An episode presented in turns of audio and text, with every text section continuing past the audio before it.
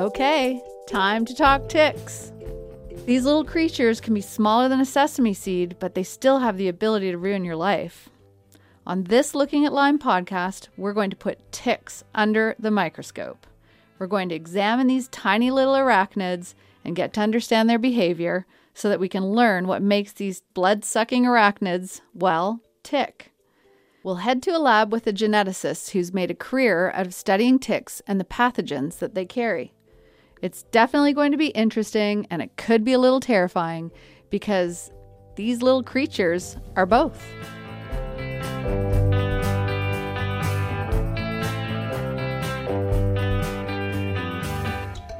Hi there, I'm Sarah Cormode, and I'm the host of the CanLyme podcast, Looking at Lyme. No one really knows when ticks arrived on this planet, but it was long before we did. At least 90 million years ago, they were here on this planet sucking the blood of dinosaurs, giant rodents, and pterodactyls. They're arachnids. Ticks are more related to spiders than to insects. There's over 800 species of them around the world.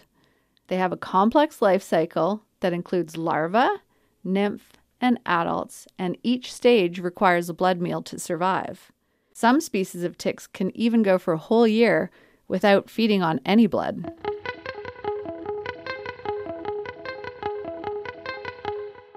Contrary to what you may have heard, ticks do not jump, fly, or drop out of trees.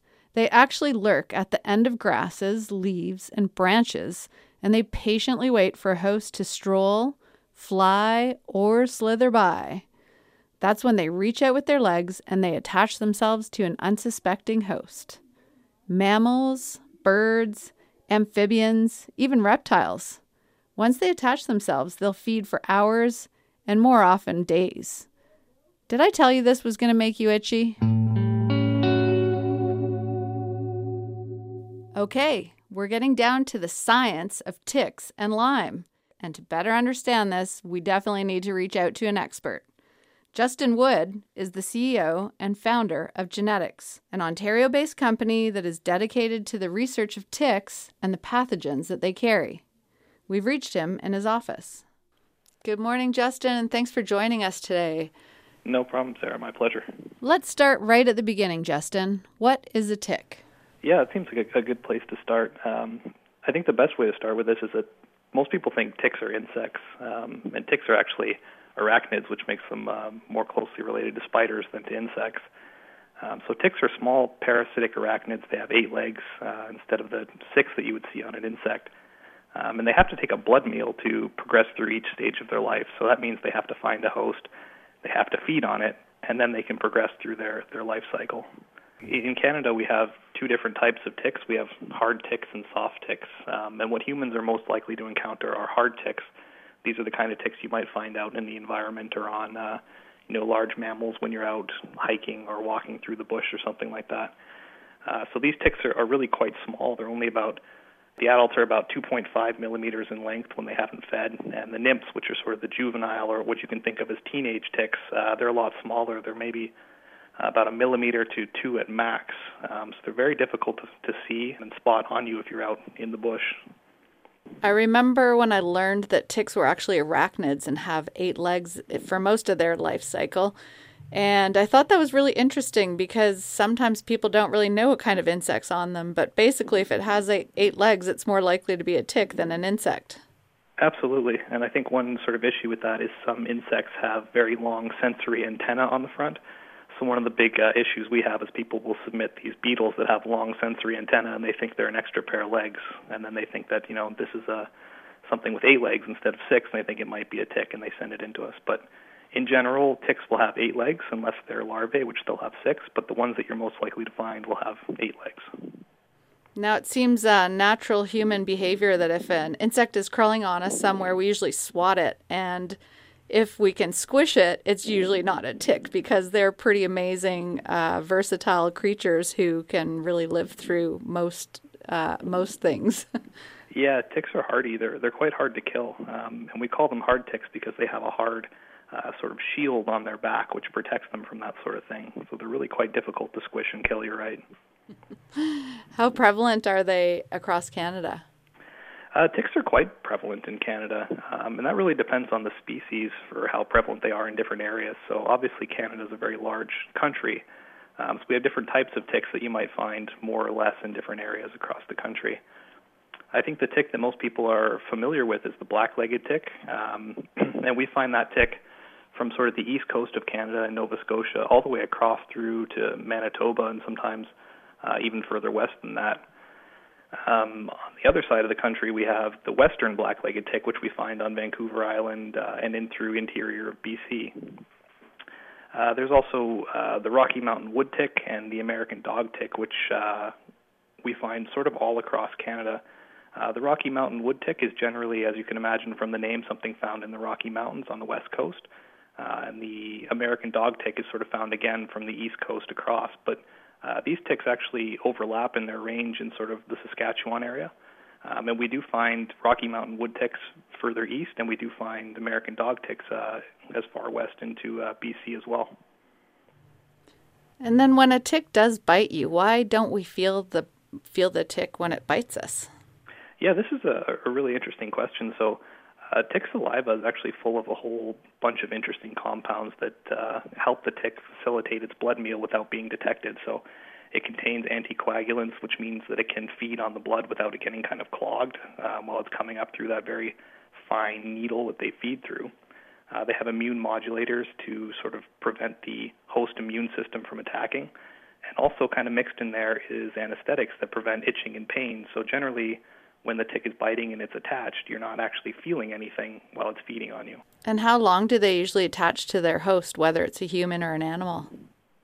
Uh, yeah, that, so that kind of depends on the tick uh, as well as the life stage that it's in. So um, for the black-legged ticks and the western black-legged ticks, which I think we most commonly see biting humans, um, the adults tend to feed for about six to ten days. Um, I would say sort of an average around seven, eight and the uh, nymphs and larvae, which again are the younger ticks, um, they can feed for generally about four days. If we're looking at the uh, Rocky Mountain wood tick and the American dog tick, we actually see a much longer feeding period. So the adults can feed for uh, sometime as long as two or three weeks, depending on the species. And the nymphs and the larvae, they might feed for, let's say, maybe an average of seven days, but anywhere between sort of three to nine days. And then as they're feeding, they're getting bigger too, so they're easier to find the longer they're on our bodies. Absolutely, yeah. When they're feeding, they're starting to engorge, um, and those ticks that you know, the adult ticks that might start off at you know 2.5 millimeters, they can engorge, uh, you know, maybe up to five millimeters. Uh, I've seen some even as big as seven millimeters, so they can really grow quite a bit. What kind of animals do they attach to? Again, that's uh, dependent on the type of tick and the life stage it's in. So, uh, black-legged ticks and the western black-legged tick, uh, the adults tend to bite medium-sized mammals, um, you know, up to large-sized mammals, obviously including humans. Uh, whereas the nymphs and larvae, they tend to go for smaller mammals, uh, lizards, birds. Um, these species, the nymphs will also bite humans whereas the uh, Rocky Mountain wood tick and the American dog tick, um, the adults again tend to feed on mid to large sized mammals, uh, but the nymphs and larvae quite rarely bite humans, and they're more focused on small mammals. Um, you might think of mice or, or squirrels or uh, you know things of that size. It sounds like ticks move around in their like life cycle and feed on different hosts. What does their life cycle look like? Absolutely, yeah. Uh, ticks actually have what's called, uh, or not all ticks, but the ticks that we've been talking about here have what's called a three host uh, life cycle. So that means each life stage they will find a new and different host to feed on. Then they'll drop off that host and they'll progress through the next stage of their life cycle. Um, so with these types of ticks, the life cycles usually take about three to four years, um, depending on how quickly they find host um, and what period of the year they find that host in.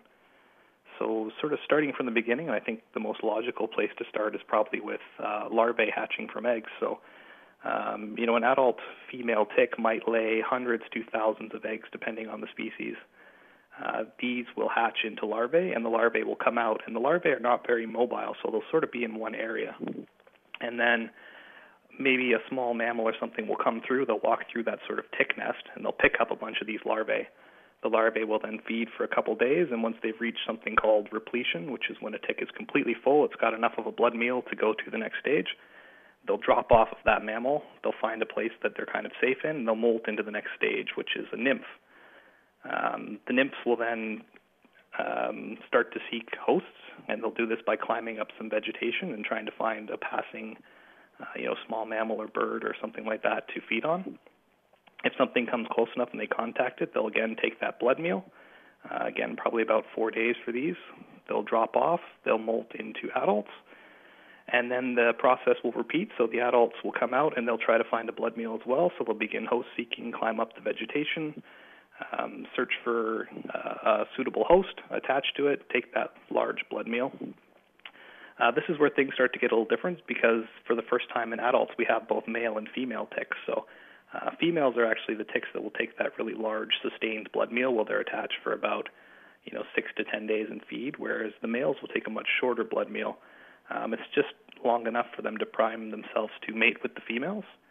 Um, they'll mate generally on the host and then drop off the female will find a safe place to lay her eggs, and she'll lay again hundreds to thousands of eggs. She'll die, and the whole process will repeat again. How can a tick bite affect human health? Yeah, this really depends, uh, you know, on the tick that's bitten you and sort of the process that happens. So, uh, as you probably know, some ticks carry pathogens, which are um, agents that can cause diseases. So, in the event that a tick bites somebody and it happens to be carrying some pathogens, there is a process that can happen where those pathogens can then be passed from the tick, where they're usually stored in the gut or the salivary gland, into the human, and that can lead to an infection and lead to disease. Uh, so if that happens, we can actually have really severe uh, impacts on human health from tick bites. In other cases, the tick may not be carrying any pathogens and it won't transmit anything, or it might be carrying pathogens and there's just no transmission that occurs between the tick and the human. Um, outside of you know passing pathogens on to human, there's other ticks that cause diseases just by their bite, or I shouldn't say diseases, they cause illnesses through their bite. Um, so one example of this is a lone star tick, which is a tick we don't see particularly frequently here in Canada, um, but we have seen reports of it being carried up here by migratory birds or migrating animals.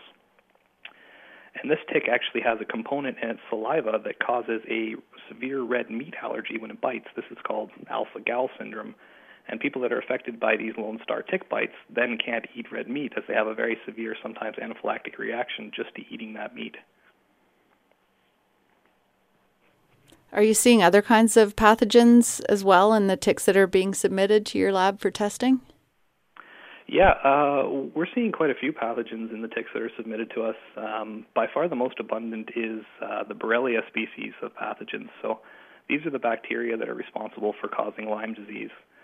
Uh, Borrelia burgdorferi, which is the main strain that causes Lyme disease, uh, or I'm sorry, I should say main species that causes Lyme disease here in Canada, um, we're seeing quite abundantly in black-legged ticks that are submitted to us. Uh, we're seeing those in about, I'd say, 17, 18% of ticks that are submitted across Canada. Um, and if we focus on just our submissions from Ontario, we actually see that number rise to about close to 20%. Um, outside of Borrelia species, uh, we're also seeing things like uh, Anaplasma phagocytophilum, uh, which causes human granulocytic anaplasmosis. Uh, we're seeing Babesia species, which cause babesiosis. Um, we're seeing Borrelia miyamotoi, which causes a relapsing fever illness. Um, and you know, outside of what we've just detected through our uh, particular research, uh, if you read through the literature, we're also finding other species of pathogens in uh, Canadian ticks, such as uh, something called the Powassan virus, which can cause uh, a quite severe illness called Powassan encephalitis. Um, we're seeing the Rocky Mountain spotted fever um, pathogen, Rickettsia rickettsii. We're seeing tularemia. Um, some Ehrlichia species are starting to show up. Um, these are not all just in black-legged ticks. Some of these are actually more common in the American dog tick or the Rocky Mountain wood tick or, or even the Lone Star tick when we do see it here in Canada. Do you think global warming's playing a role in the tick spreading throughout Canada? Absolutely, yeah. This is a really uh, important point that you're bringing up. Um, so, global warming is very much, uh, or climate change is, is very much playing a role in the uh, expanding tick populations in Canada. Uh, so what we're actually seeing is that the winters tend to be shorter and less intense as the uh, as time passes here. And what this means is we're actually having longer seasonal activity for ticks. So we kind of talked about the life cycle there before, and I was telling you about how ticks have to find a host, feed on that host in order to progress to the next stage of their life. So previously, when we had longer winters, there was a shorter period of time for ticks to find those hosts and progress through their life cycle. So as these seasons get longer, we're seeing a larger percentage of ticks are finding meals. That means more ticks are molting at each life stage and you know going from larvae to nymphs and nymphs to adults. And it means that more adults are finding meals and allowing them to lay eggs. So this means there's an increase in tick abundance pretty much every year, which as you can imagine is quite frightening. Um, and on top of that, we're actually seeing that these sort of warmer temperatures are allowing the reservoir species. So these are the um, small mammals that are the reservoirs where these diseases sort of live are moving.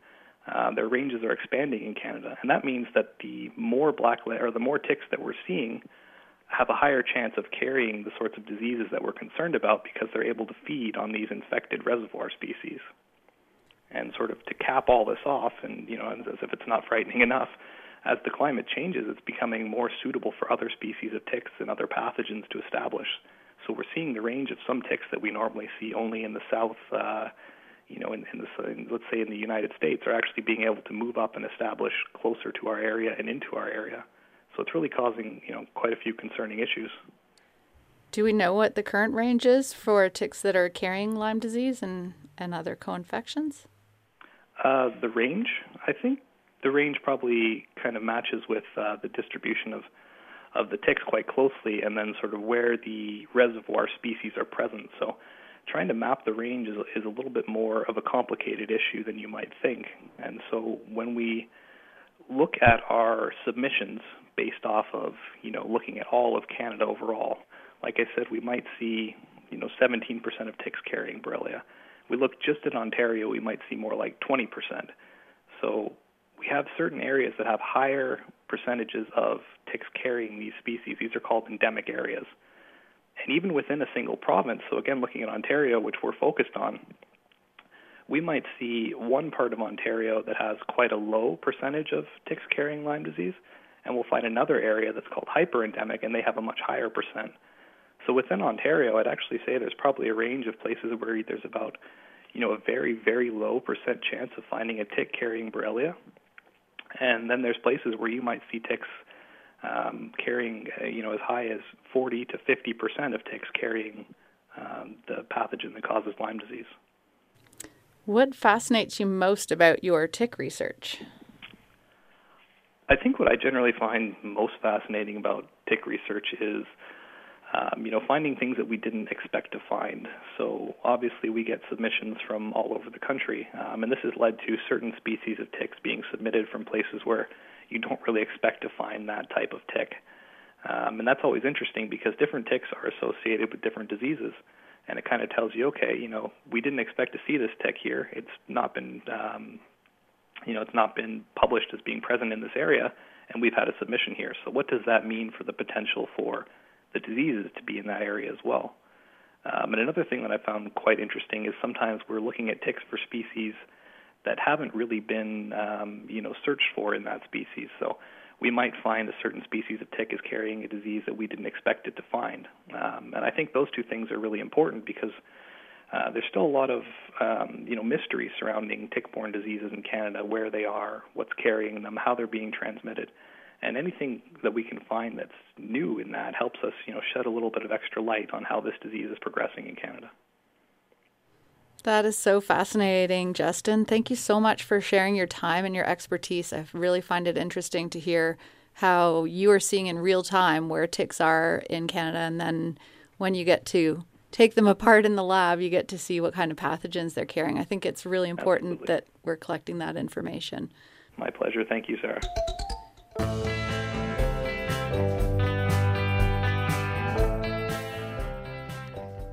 Wow, that was fascinating. I learned so much.